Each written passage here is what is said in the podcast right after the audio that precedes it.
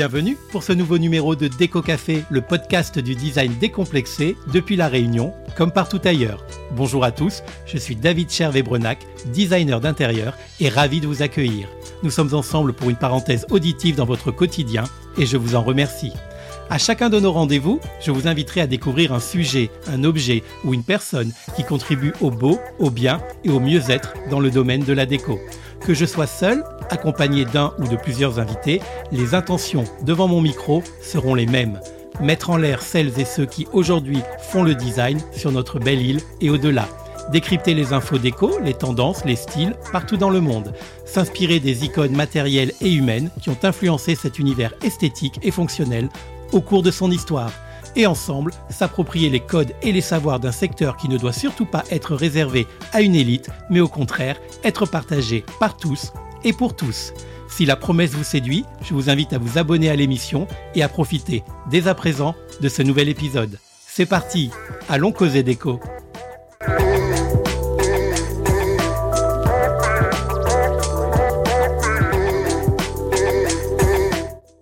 Aujourd'hui, ce n'est pas encore Halloween et pourtant je vais quand même aborder avec vous un sujet qui fait peur. Peut-être pas à vous directement, mais d'un thème qui est l'un des pires cauchemars des acteurs du design.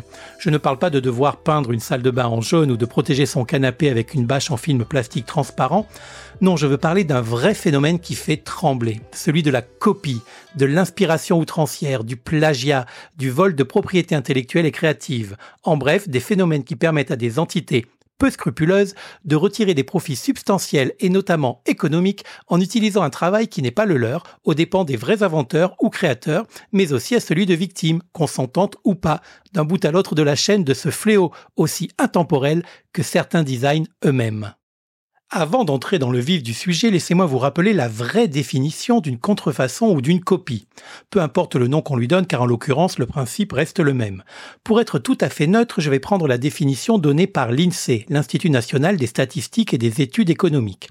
La contrefaçon se définit comme la reproduction, l'imitation ou l'utilisation totale ou partielle d'une marque, d'un dessin, d'un brevet, d'un logiciel ou d'un droit d'auteur sans l'autorisation de son titulaire en affirmant ou laissant présumer que la copie est authentique. Dans le cas du design, la contrefaçon, c'est donc l'acte de reproduire ou d'imiter illégalement, donc sans autorisation, des services, des biens ou des produits, généralement dans le but de les vendre ou de les distribuer comme s'ils étaient authentiques ou légitimes. Plus généralement, cela concerne aussi des articles tels que des vêtements, des accessoires de mode, des montres, des produits électroniques, des logiciels, des médicaments et des tas d'autres produits de consommation avec plus ou moins de conséquences gravissimes. La contrefaçon de design a été un problème récurrent tout au long de l'histoire de l'humanité. Depuis les premiers jours où les humains ont commencé à créer des objets à des fins pratiques et esthétiques, il y a eu des individus qui ont cherché à copier et à reproduire ces créations sans autorisation, toujours pour les vendre. La contrefaçon de design remonte à l'Antiquité, où des artisans copiaient les œuvres d'art et les meubles des civilisations avancées pour les vendre à des prix inférieurs. Cependant, avec l'avènement de la révolution industrielle au XVIIIe siècle, le problème s'est amplifié. Les progrès technologiques ont permis de reproduire rapidement et facilement des designs, ce qui a conduit à une augmentation de la contrefaçon de produits. C'est l'une des raisons pour lesquelles ont été inventés en 1791 les fameux droits d'auteur et de propriété par Beaumarchais initialement pour protéger les écrivains. En un mot, la protection des œuvres et des créations. Car oui, s'il n'y a pas reconnaissance d'une propriété ou d'une paternité, et on va dire par la même occasion d'une maternité, hein, il n'y a pas de raison, il ne peut y avoir de protection. C'est pourquoi il est devenu très important de protéger ces œuvres afin de pouvoir réagir en cas de contrefaçon, et de le faire dans tous les pays, y compris dans ceux qui n'ont pas les mêmes règles de protection que les nôtres car toutes les nations n'ont pas forcément le même curseur en matière de droit de la propriété intellectuelle et de réglementation contre les copies. Et cela aux trois niveaux les plus importants du secteur de la consommation que sont la production, la commercialisation et l'acte d'achat. En effet, c'est à chaque fois selon ces trois étapes des chaînes industrielles et commerciales que la réglementation et ses applications devront être scrutées et en fonction du pays de provenance autant que de celui de destination pour chacune d'entre elles et ceci en tenant bien évidemment compte des différents degrés d'importance des actes incriminés qui vont de l'inspiration jusqu'à la réplique plus ou moins grossière. Une fois ce constat empirique mais nécessaire posé, rattachons-nous à présent à la réalité de notre époque. Nous avons tous déjà été confrontés à de la contrefaçon, que ce soit en le sachant ou pas. Le contexte le plus fréquent étant celui de la mode, un faux polo Lacoste, une chemise Burberry ou un sac Chanel par exemple. Mais nous ne sommes pas obligés de rester dans le luxe. Il existe aussi par exemple de fausses barrettes Little Marcel, des fausses montres Swatch et en technologie, c'est pareil, avec notamment des faux smartphones de marque. Aucun secteur n'est épargné. Il y a même de la contrefaçon de cigarettes. En fait, ce n'est pas la valeur de l'original qui va motiver les faussaires, c'est la popularité de l'objet ou du service à copier, car rappelons-le, l'objectif reste la vente. Et comme le design à la cote depuis des années, il était malheureusement prévisible qu'il soit l'un des secteurs les plus visés une des chaises les plus copiées au monde, la chaise DSW de Charles et Ray Ames à 90 euros. Qui dit mieux C'est tentant, mais c'est évidemment trompeur. La version originale, éditée par Vitra, coûte approximativement de nos jours 490 euros. Et lorsqu'on voit la copie en question, il n'y a pas de doute sur son authenticité et il n'y en a pas non plus sur la crédulité de l'acheteur. À moins qu'il ignore sincèrement l'existence d'un modèle original, ce qui, quand bien même, ne le dédouanera pas de la responsabilité de son acte d'achat. Alors que dans la mode, la lutte contre la contrefaçon est organisée depuis très longtemps, dans le secteur du meuble, on commence tout juste à s'agiter. Faute de moyens, évidemment, mais pas seulement. Jusqu'à présent, le phénomène restait anecdotique. Mais depuis une dizaine d'années, tout le monde veut du design. Cela attire donc les copieurs. Plus consensuel que jamais, vu et revu dans les magazines de décoration, mais aussi dans la publicité, au cinéma ou sur les plateaux de télévision, les icônes du design sont victimes de leur succès les gens ne veulent acheter que ce qui est déjà reconnu par les autres. Et ceux qui souhaitent s'offrir une image de bon goût et de modernité, mais qui ne peuvent ou ne veulent pas mettre le prix, recherchent des bons plans sur Internet notamment, sans se rendre compte qu'ils s'apprêtent à commettre un délit, car être détenteur d'une contrefaçon est illégal en France, et la plupart du temps sans même avoir conscience qu'il s'agit de copies, tant les receleurs sont habiles à brouiller les pistes. Sur les sites de vente de faux, le nom des designers est ainsi presque toujours mis en avant au mieux assorti d'un précautionneux inspiré d'eux. Biographie détaillée à l'appui. Le vrai nom des modèles est écrit noir sur blanc. Les photos présentées sont souvent celles des pièces originales, occasionnant de sévères déconvenus à ceux qui reçoivent, par voie postale, finalement, un meuble en kit. L'Internet a rendu encore plus facile le recel de ces produits corrélés à la production de masse. Pour que la méprise soit complète, il ne manque plus qu'à ces sites une mention pourtant essentielle, celle des éditeurs. Incontournable, ces derniers pâtissent néanmoins d'un cruel déficit de notoriété. Qui, à part les passionnés, connaît Fritz Hansen ou Knoll, pour ne citer que les éditeurs sont les dépositaires de pièces dont la popularité dépasse largement la leur. Il est alors facile pour les contrefacteurs de passer les éditeurs sous silence sans attirer la suspicion des acheteurs certains sites ne prennent carrément pas autant de précautions et proposent carrément et ouvertement des copies. Celles-ci sont usinées par exemple en Toscane par de petits fabricants de meubles reconvertis dans les années 70 pour éviter la faillite. Ils revendiquent, malgré tout, un travail artisanal d'aussi bonne qualité que celui des modèles déposés. Certes, personne ne dit le contraire. Le tout pour un prix jusqu'à dix fois moins élevé. Dénonçant le monopole des éditeurs, ils ont créé même en 1998 un consortium baptisé Origini, les originaux, traduction de l'italien. Nous nous battons pour un design démocratique, revendiquent-ils sur leur site internet. Ça va loin. Des propos, vous imaginez, qui font bondir les dirigeants des grandes marques d'édition de mobilier ou d'accessoires de déco qui n'ont d'autre choix que d'attaquer et qui souvent obtiennent des dommages et intérêts en plus de la fermeture des usines ou des sites incriminés en question. Mais la production finira fatalement par reprendre de nouveau ailleurs pour être écoulée via de nouveaux sites Internet qui remplaceront les précédents qui auront été fermés. Même la grande distribution se laisse parfois berner. Chez Vitra, on se souvient notamment de ces fausses chaises Panton présentées dans un illustre catalogue de vente par correspondance. Il suffisait qu'un enfant saute dessus à pieds joints pour qu'elles explosent en éclats coupants, se souvient Isabelle de Ponfilly, la directrice France de la marque. Elle a fait saisir les contrefaçons avant d'offrir au distributeur, qui clamait son innocence, un livre sur les objets cultes du design, histoire de lui faire réviser ses classiques. Chez Fritz Hansen, on avoue avoir tenté il y a quelques années une action en justice contre les enseignes qui distribuaient des chaises semblables à la fameuse fourmi d'Arne Jacobsen. Cette fois, la justice a même débouté l'éditeur, sous prétexte que la forme des modèles incriminés différait trop de l'original, bien plus travaillé. La loi indique en effet qu'il y a copie lorsque les ressemblances prennent le pas sur les différences. Aux yeux de la justice, un modèle est considéré original dès lors qu'il est empreint de la personnalité de son créateur. Une définition pour le moins subjective qui laisse la part belle à l'interprétation. À l'arrivée, on ne compte plus les pièces très inspirées, entre guillemets, de best-sellers du design qui inondent le marché de la grande distribution. Lampe ressemblant à la mythique JLD et table aux faux airs de tulipes de Saarinen par exemple. C'est ainsi qu'on a de nouveau pu trouver, quelques mois plus tard, dans la future collection printemps-été d'un célèbre vendeur par correspondance, une chaise fourmi, dossier arrondi et plaquage noyé à 138 euros le lot de deux, en toute légalité. Et si l'hommage, l'hommage entre guillemets, hein, est monnaie courante, même chez les grands designers, toute la différence se situe dans la revendication de la filiation comme en témoigne la fameuse chaise Masters dessinée par Philippe Stark et Eugénie Kitley, sortie chez Cartel en 2011, fusionnant les silhouettes de trois assises stars de Jacobsen, Ims et Saarinen.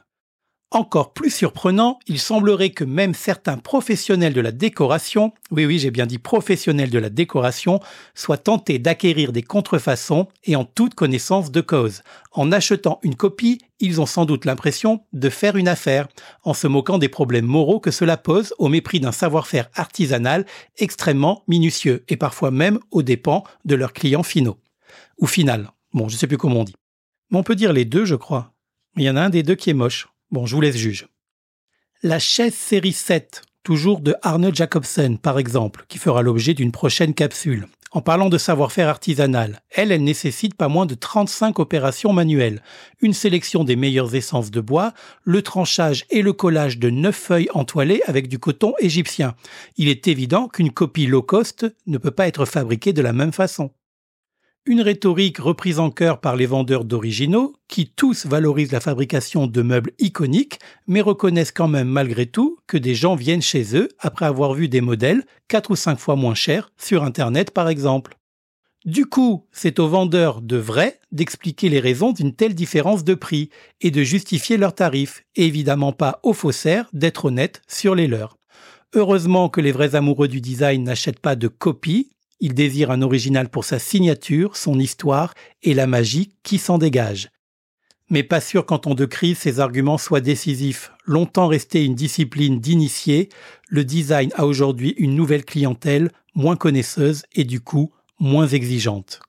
Elle a évidemment tout à fait le droit d'être cliente, mais elle est moins experte, oubliant peut-être trop vite avant de les acheter sur Internet que si tous ces modèles sont devenus mythiques, c'est avant tout parce qu'ils ont apporté quelque chose de nouveau en matière de confort, d'ergonomie et ou d'esthétique.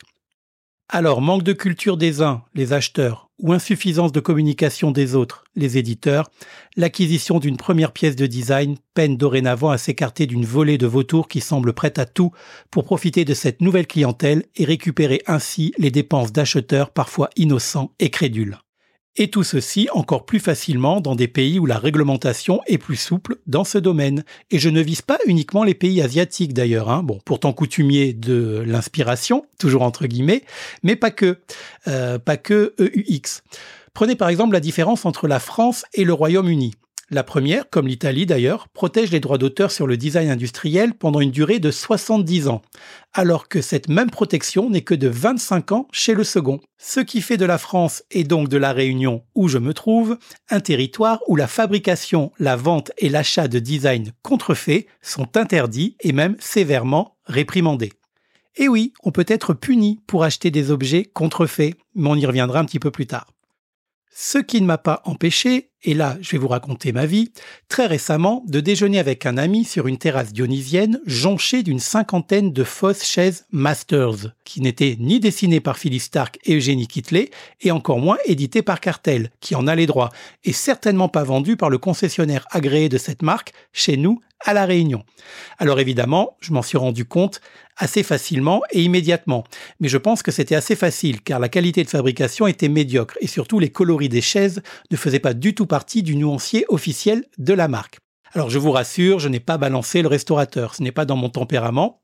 Et le doute sur sa connaissance de cause et donc sur sa complicité active ou passive restait permis. Mais je vous assure qu'il y avait matière à le faire.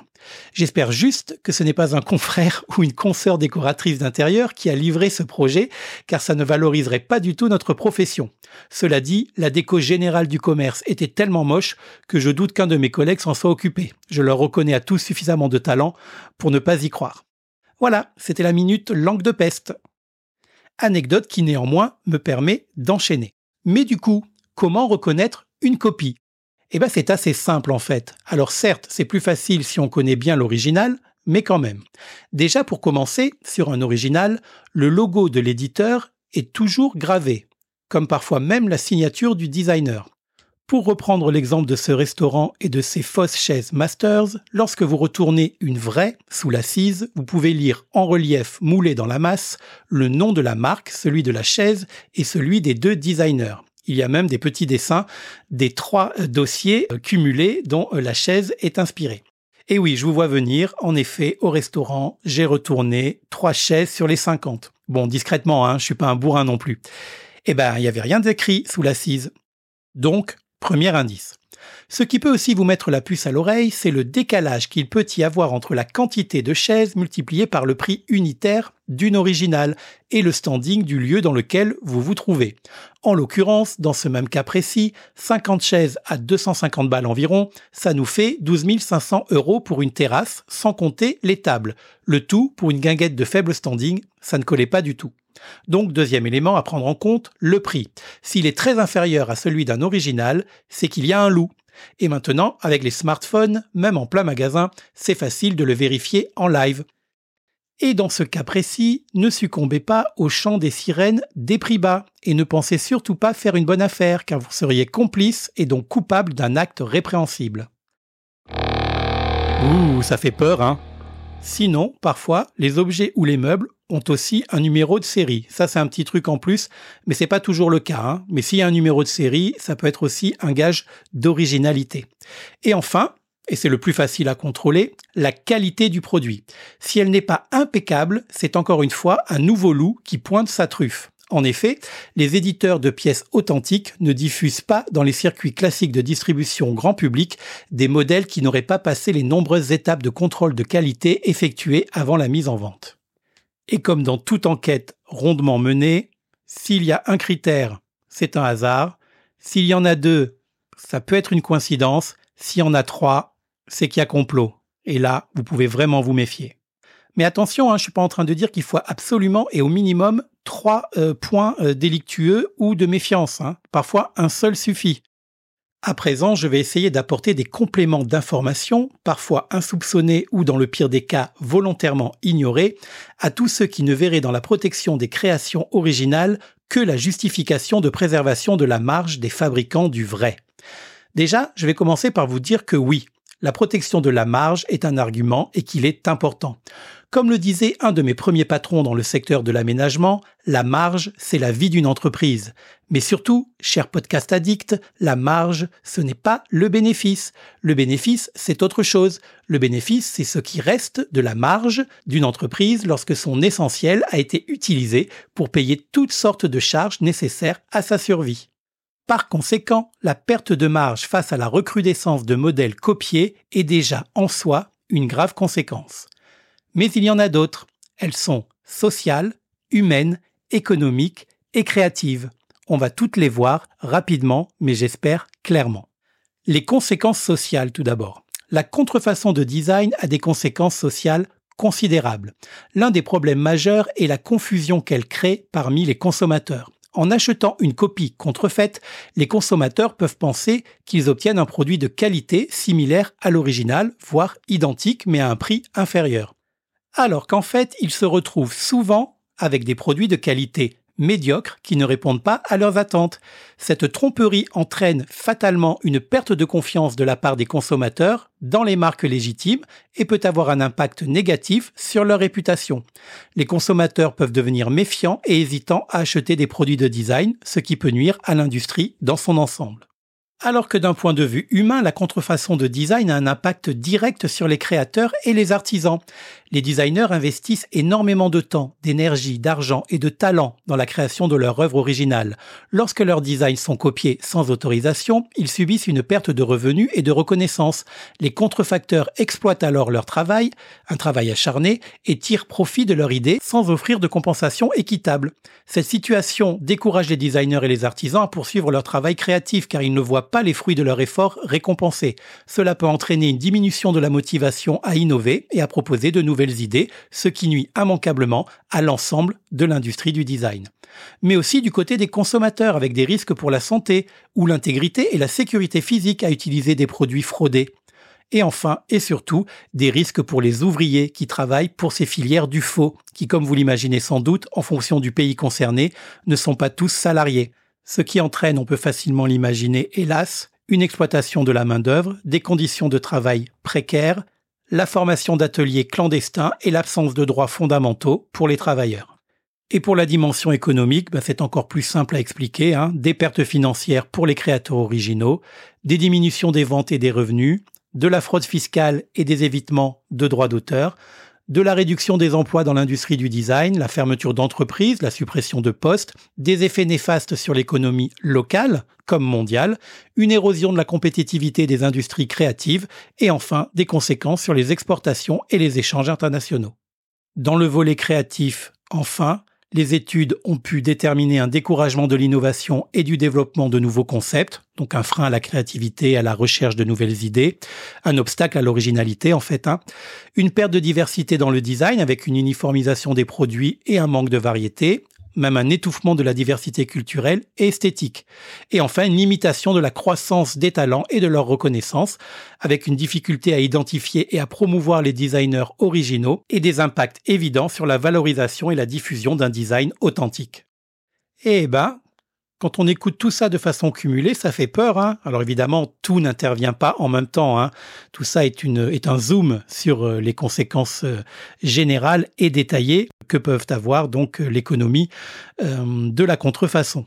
Et c'est vrai qu'on n'y pense pas toujours à tout ça quand on a l'impression de faire une bonne affaire en achetant une chaise DSW à 90 euros que l'on croit être une originale de Charles et Ray Eames.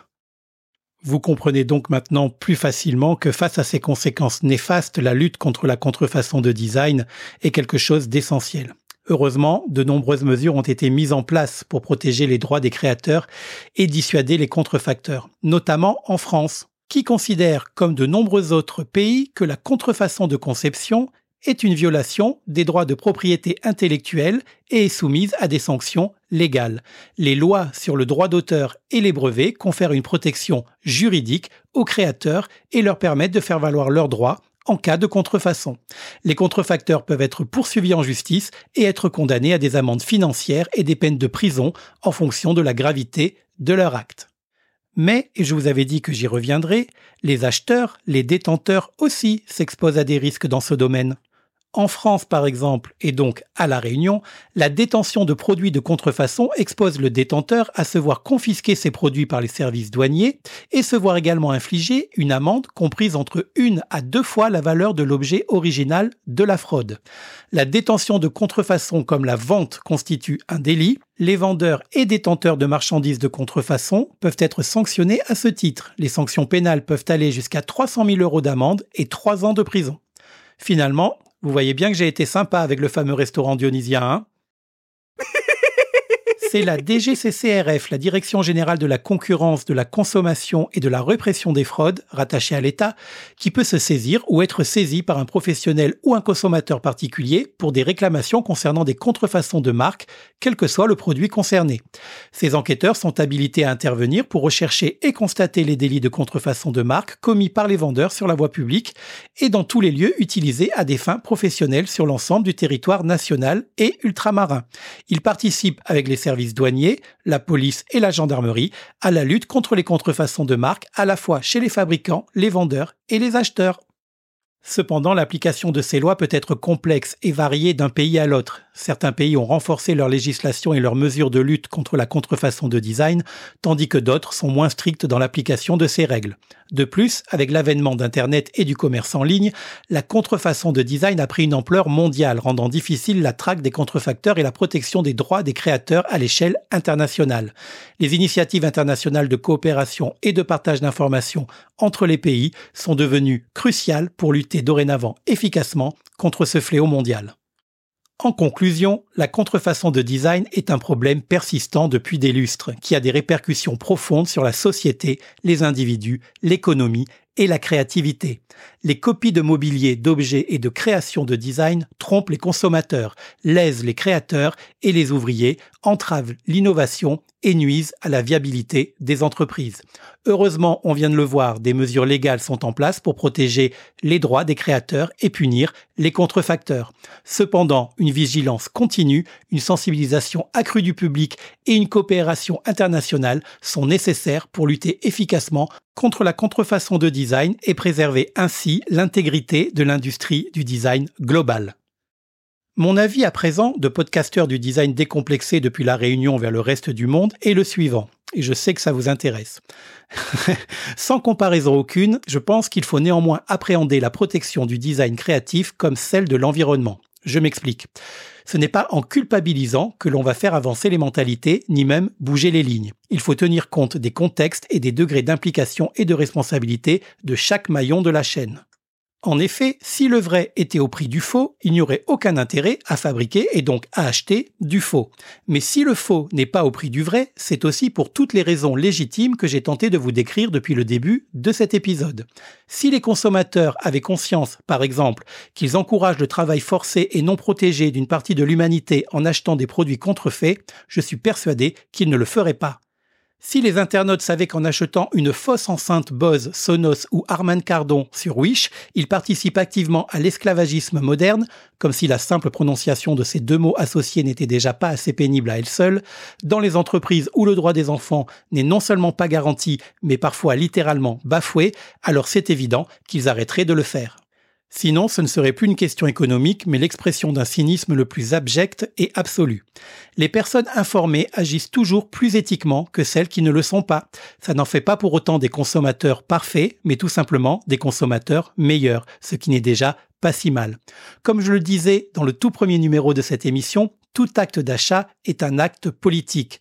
Acheter du faux est un acte politique. Acheter du vrai est un autre acte politique. Ne pas acheter du faux, même si on n'a pas les moyens d'acheter du vrai, est un acte politique encore plus fort. Le low cost prend en otage les personnes aux faibles ressources en les rendant à la fois complices et victimes d'un système social, politique et économique pervers. Tout ce que l'on vient de voir ensemble s'applique à tout ou partie, également à toutes les créations artistiques, de l'artisan du coin au graphique designer de renommée internationale, en passant par les créations intellectuelles, créatives et artistiques des architectes ou des décorateurs.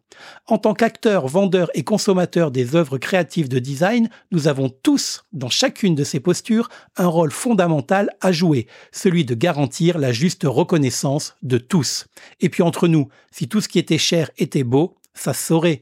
Vous le constatez aussi bien que moi, l'offre de design regorge d'œuvres originales au tarif tout à fait abordable d'une beauté extraordinaire, alors que des pièces hors de prix peuvent paraître d'une laideur inimaginable.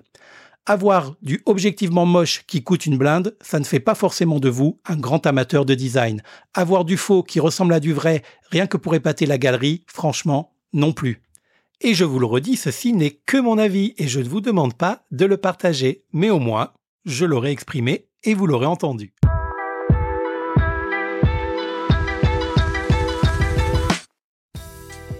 Et voilà, Déco Café baisse son rideau pour aujourd'hui et le réouvrira le mois prochain. Merci beaucoup de l'avoir écouté jusqu'à la fin, en espérant, évidemment, que ça vous ait plu. Vous pouvez d'ailleurs compléter l'expérience en prenant connaissance des références utiles dans les notes de l'émission. Si vous avez aimé ce podcast, n'oubliez pas de vous abonner pour être informé et profiter des prochains épisodes, que vous soyez un curieux, un amateur ou un professionnel du secteur. N'hésitez pas non plus à partager cette émission en invitant vos amis à nous rejoindre sur leur plateforme d'écoute préférée ou en la postant en story Instagram. Instagram où vous pouvez également retrouver tout mon univers sur le compte DCB Intérieur Design ou encore le compte dédié Déco Café Podcast avec un K à café sur lequel vous trouverez l'ensemble des publications qui illustrent chacun des numéros.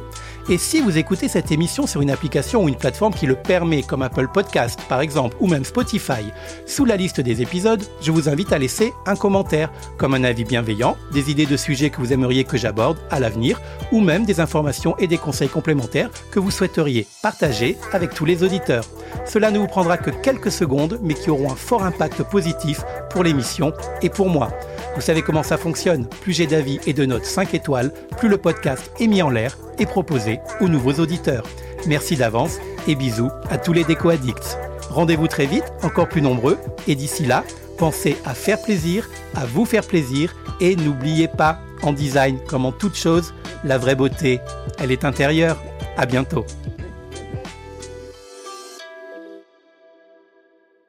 Alors, figurez-vous que effectivement, je viens de vérifier et on peut dire les deux, final ou finaux, comme on peut dire d'ailleurs aïe et eau, banal, banaux, ou euh, ciel et cieux aussi. À chaque fois, on peut euh, utiliser l'un des deux pluriels. Bon, alors comme je disais hein, dans le podcast, euh, il y en a qui sont un peu moins beaux que les autres, mais en tout cas, ils ne sont pas faux.